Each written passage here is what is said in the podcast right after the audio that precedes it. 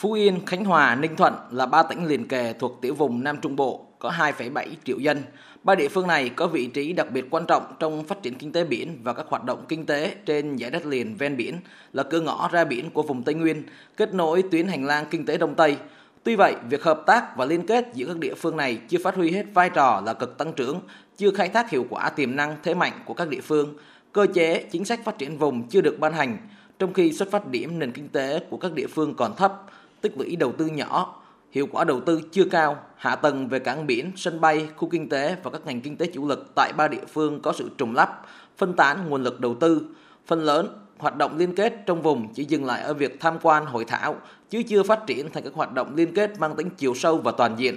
Từ thực tế này, lãnh đạo ba tỉnh Phú Yên, Khánh Hòa, Ninh Thuận vừa tiến hành ký kết biên bản hợp tác phát triển kinh tế xã hội. Theo đó sẽ hợp tác liên kết trong 7 ngành lĩnh vực kinh tế, nông nghiệp, xúc tiến đầu tư thương mại, du lịch, văn hóa, giao thông vận tải, bảo vệ môi trường, phòng chống thiên tai, quốc phòng an ninh.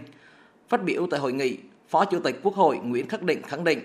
ba tỉnh Phú Yên, Khánh Hòa, Ninh Thuận có vị trí chiến lược đặc biệt quan trọng trong phát triển kinh tế xã hội và bảo đảm an ninh quốc phòng của cả nước. Trong đó, Khánh Hòa được định hướng trở thành thành phố trực thuộc Trung ương theo nghị quyết số 09 năm 2022 của Bộ Chính trị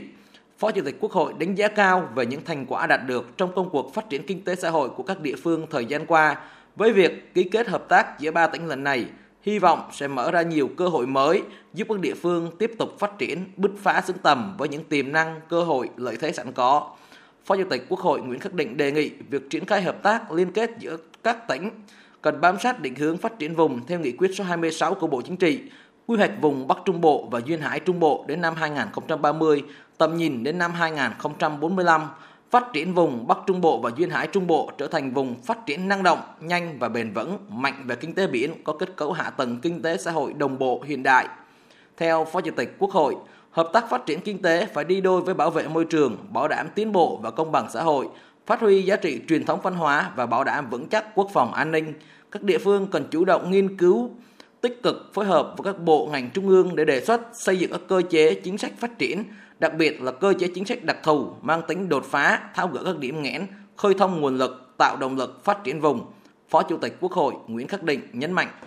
Hợp tác phát triển kinh tế phải đi đôi với bảo vệ môi trường, đầu tư phát triển kết cấu hạ tầng thích ứng với biến đổi khí hậu, nâng cao hiệu quả kết cấu hạ tầng hiện có, các khu kinh tế ven biển, khu công nghiệp, hệ thống đô thị ven biển, hình thành các cụm liên kết ngành ở phạm vi liên tỉnh, liên vùng gắn với các trung tâm kinh tế biển. Cấp ủy, chính quyền mỗi tỉnh, các hiệp hội, các doanh nghiệp ngành hàng cần xây dựng ban hành ngay kế hoạch chương trình, dự án hợp tác cụ thể để triển khai bảo đảm mang lại hiệu quả cao nhất, thiết thực nhất.